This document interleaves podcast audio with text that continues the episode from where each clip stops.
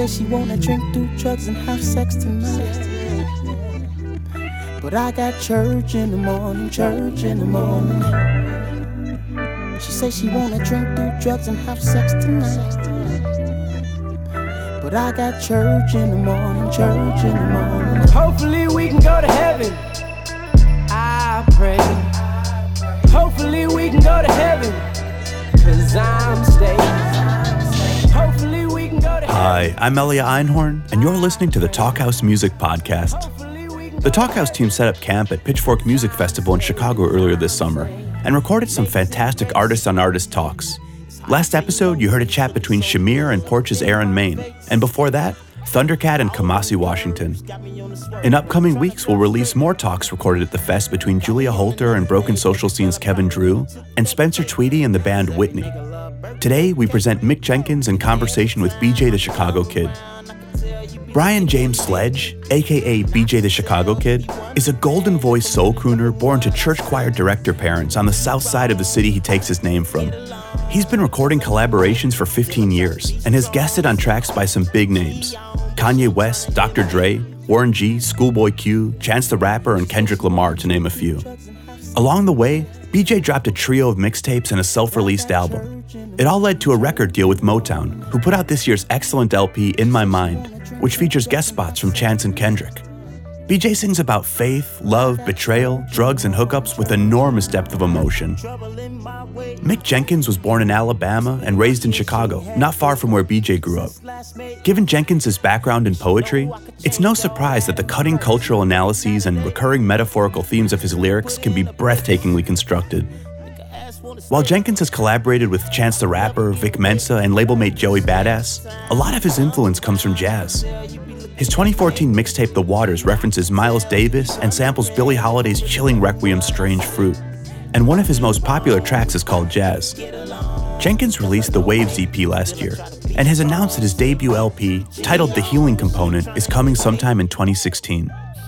BJ and Mick caught up backstage at Pitchfork Fest and discussed press coverage of the violence in Chicago, how the language used in songs right now to talk about women needs to change, and much more, including an amazing story about working with Dr. Dre. Check it out. She says she wanna drink, do drugs, and have sex tonight. But I got church in the morning, church in the morning. Hopefully we can go to heaven, I pray.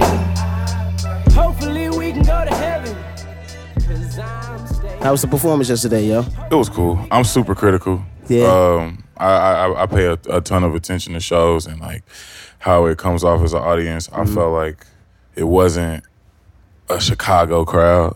That really doesn't take away from more how festival than Chicago. Exactly. Club, I was about to say it doesn't take away from how good it is. Yeah. I'm just like super critical. The energy that comes back. The energy just wasn't all the way there 100%. But I understand. It was cool. Like you said, it was a festival crowd. Yeah, that's what's up. That's what's up. What time you going? 5? 5:45, 5:30, something like that. Yeah, are you doing all new music or? We doing new music. We pretty much rearranged the show from anybody that ever seen any past shows to hit more fan favorites, flip a few things. I was about to say, do you ever reach back? Yeah, what do you think about like Taste of Chicago days? Do you ever go back that far? Like, what's crazy is we traveled from Cleveland about 6 this morning, and I was on the bus putting together a most slept on list of my own music. Music I felt was slept on. I started from Taste of Chicago. So it's crazy you even brought that up. It's crazy. Salam Remy told me, he said Marvin Gaye, Stevie Wonder, a lot of these people, they re-recorded old music that they felt the audience that is now wasn't then, that was paying attention to pretty much. And you know, they're writing the music, all of that changes. We evolve as creators. So he was saying like they re-recorded some of the old music that was magic. And it just reminded me of that. So at least even if I don't record some of these, I could still remind them or tell them about it, teach them about it for the first time. I always thought it'd be dope if I saw a Jay-Z video for It's Hot from you know what I'm saying? True. Like your favorite artist doing a video, they old record, but it's new though. I don't do them. Yeah. I don't do records from Trees and Truths. It's so we evolve. We moving on. Yeah. Like, well, it's like, crazy. I think a part of that is, you know, the old hits or, you know, favorites. Favorites, I think that's something that I'm gonna stick with. But for the most part, like, you know, even now I'm forgetting lyrics. Yesterday I forgot the lyrics to Jazz. Wow. Because I'm practicing so rigorously for my live show for this new album that's about to come out. You know what I'm saying? And it's just like, that's inevitably going to happen with a lot of songs. I thought I would never see that day too. It happened to me. I'll never tell you what show it happened before. I try to play it off ill, but you know, it's crazy. When you get to that 2 hour show, that hour and a half show, that's when you concentrate on a certain segment of the hits. Yeah. But as an artist, we got so much to say right now. You know what I'm saying? We got so much to get off our chest. So I feel you with that, dog. So what is like the biggest thing you're trying to say these days? Not with the, you know, culmination of your artistry, but these days, like, what are you focused on? Yeah. What's crazy is I've been regrouping is that everybody been calling me like to do a Heal the World song. Word, you know what I'm saying? you know the game, every right? time, yeah. You know the game, like, so imagine the cards I got over the past 2 weeks. You know what I'm saying? And honestly, I can't really rock like that because I got a lot to say.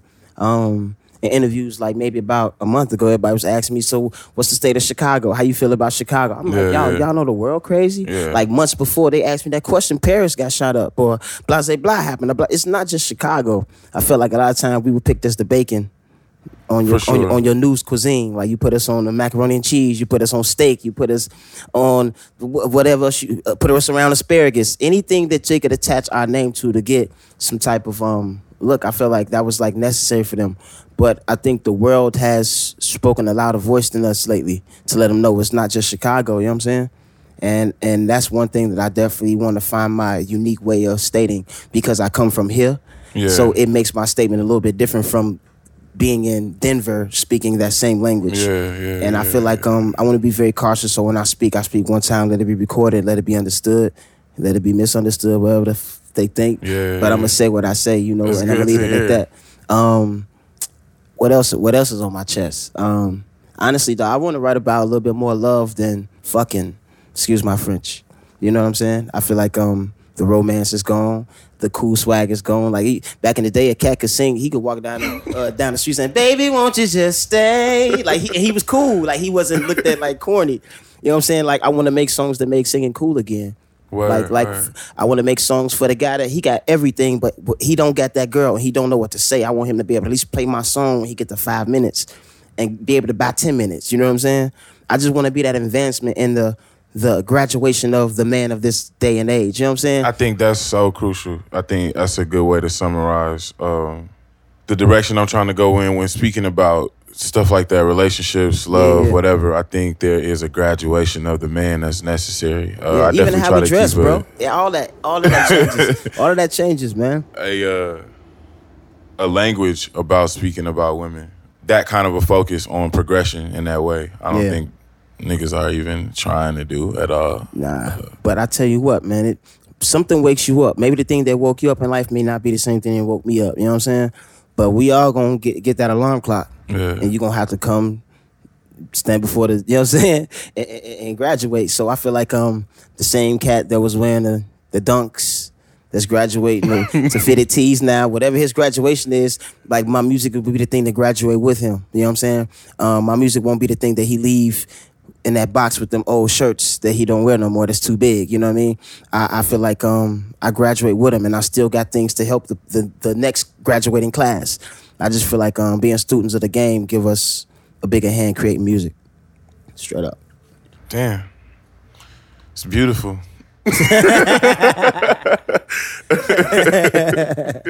Where are you actually from in Chicago? 92nd and Vincennes, Southside. Damn. I went to Julian High School. That's crazy. I went to Mahalia Jackson Elementary School. So it's crazy. I stayed on 91st and Langley. You was around the corner, bro. Yeah, I went to crazy. Hers. Yeah, I knew a lot of people that went to Julian. Yeah, for sure. Hooped at Brainerd Park all the time. Sometimes at Oakdale. Word. Yeah. That's what's up, though, man. I one thing I am happy about. We all don't talk the same language, but it is a connecting thing. And artists from Chicago, you know what I'm saying? We all come from different blocks, different areas, different parks, everything. But I feel like everybody having a chance to tell their story in their way to their people, I think is very dope. It was a time that we had very few people just speaking for Chicago and representing us in music.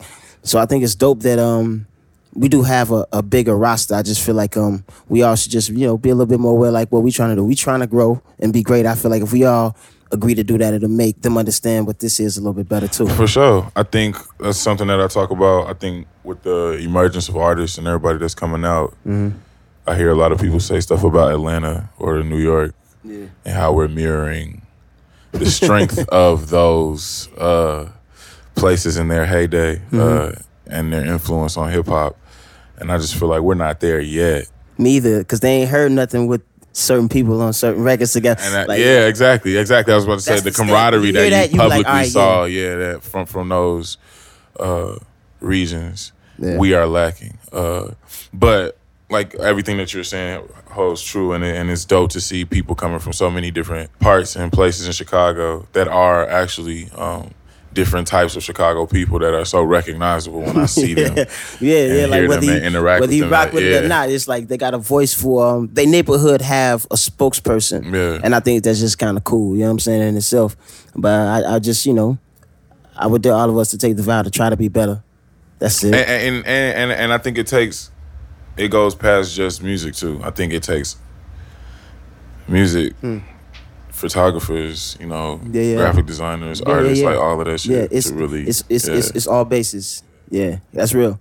Somebody got to do some of all that. That's real. Where else do you live? I live in L.A. Okay. I want to move to New York, but life. You want to move to New York? Yeah, I want to move to New York too. I want to go to New York, start a little trouble, and bounce though. Word. You know what I'm saying? I want to go start a little trouble and bounce. That's how I feel about Atlanta.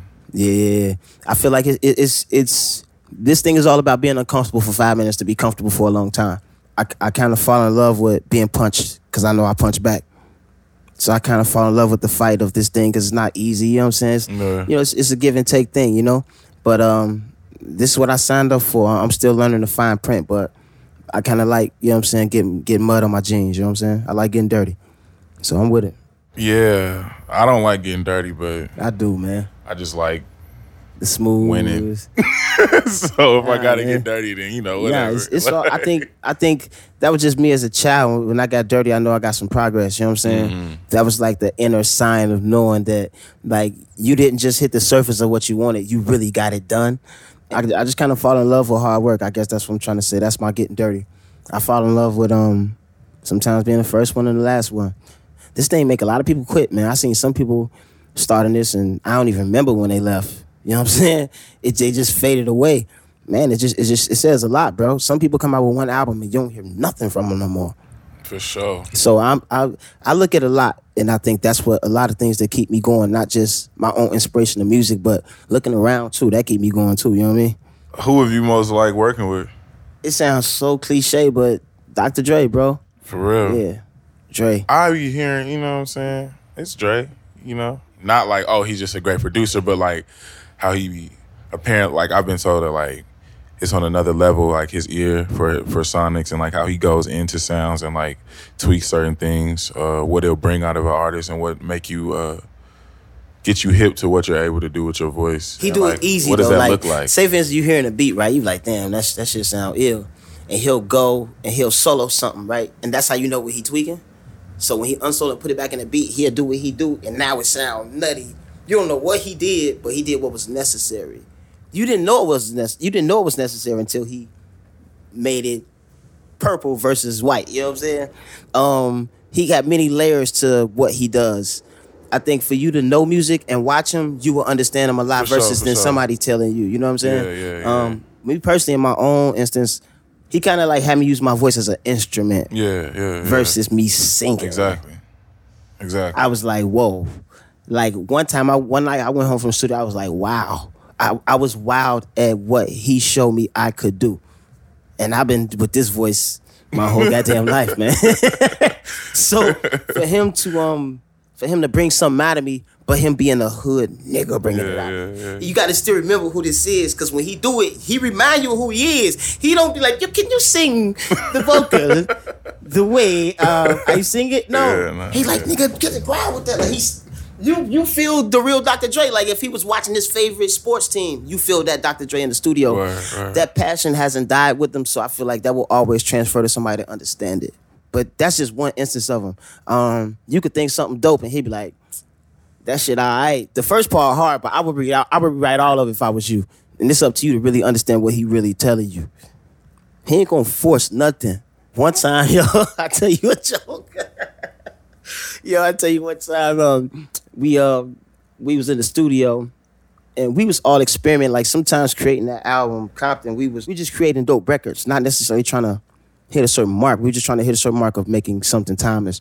And experimenting with a hook, we was trying to find different hooks. So it was me, Marsha, King Mez, a few other people in the room. And Marsha had left, but we was like experimenting on this part. He wanted me to try. So he would like show me the part, like rah, whatever the vocal was. I'm doing exactly what he's doing, but I don't know what he's hearing. So Mez over there rolling. So I'm looking like, why Mez laughing, bro? And I see Doc over there like this. He look at me, he's like, BJ, you want to do this how you want to do it? You want to do this how I want to do it? And I looked at Mez, I was like, what? Mez fell on the floor, right? So I was like, Doc, I'm doing what you want me to do. Like, I don't get it. Like, you want Marsha to, you know what I'm saying, try it? He was like, nah, I hear your voice doing it. I was like, I'm trying. I'm doing the best I can. I don't know what to do. Mez over there rolling. So imagine Mez acting like your homeboy at school, and Doc is the teacher, and he trying to get you to learn something, but Mez is behind him rolling. Yeah, so anytime I look at Doc, Mez is in stitches over there. So I'm trying not to laugh, and I look at Exhibit over there laughing. I just start laughing, man. I just walked away from the mic. So 3 days later, I walk in the studio, and Mez was like, yo, BJ, throw me one of them waters. I was like, all right. He's like, but nah, B, you gonna throw me that water how I want you to throw it.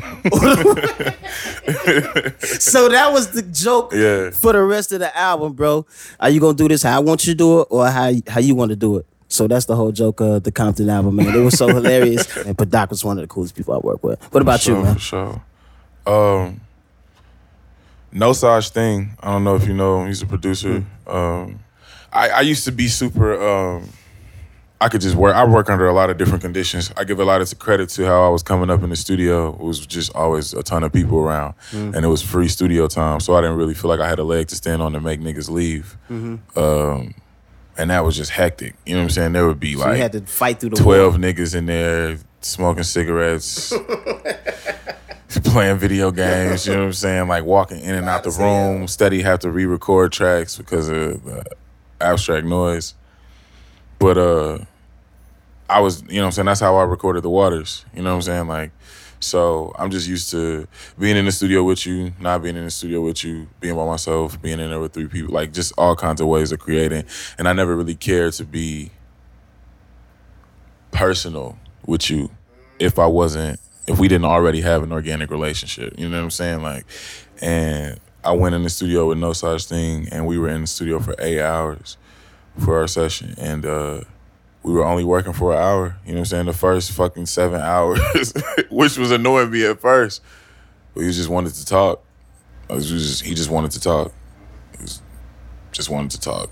Talking about where we came up, where we grew up, what we listened to, start showing each other videos and like, you know, not just music videos, like creative short film shit that we liked. And I ended up forgetting about, you know, what I was annoyed about, you know what I'm saying? And the last hour and a half, like, we pumped out a song easily. It's a pretty dope joint, actually.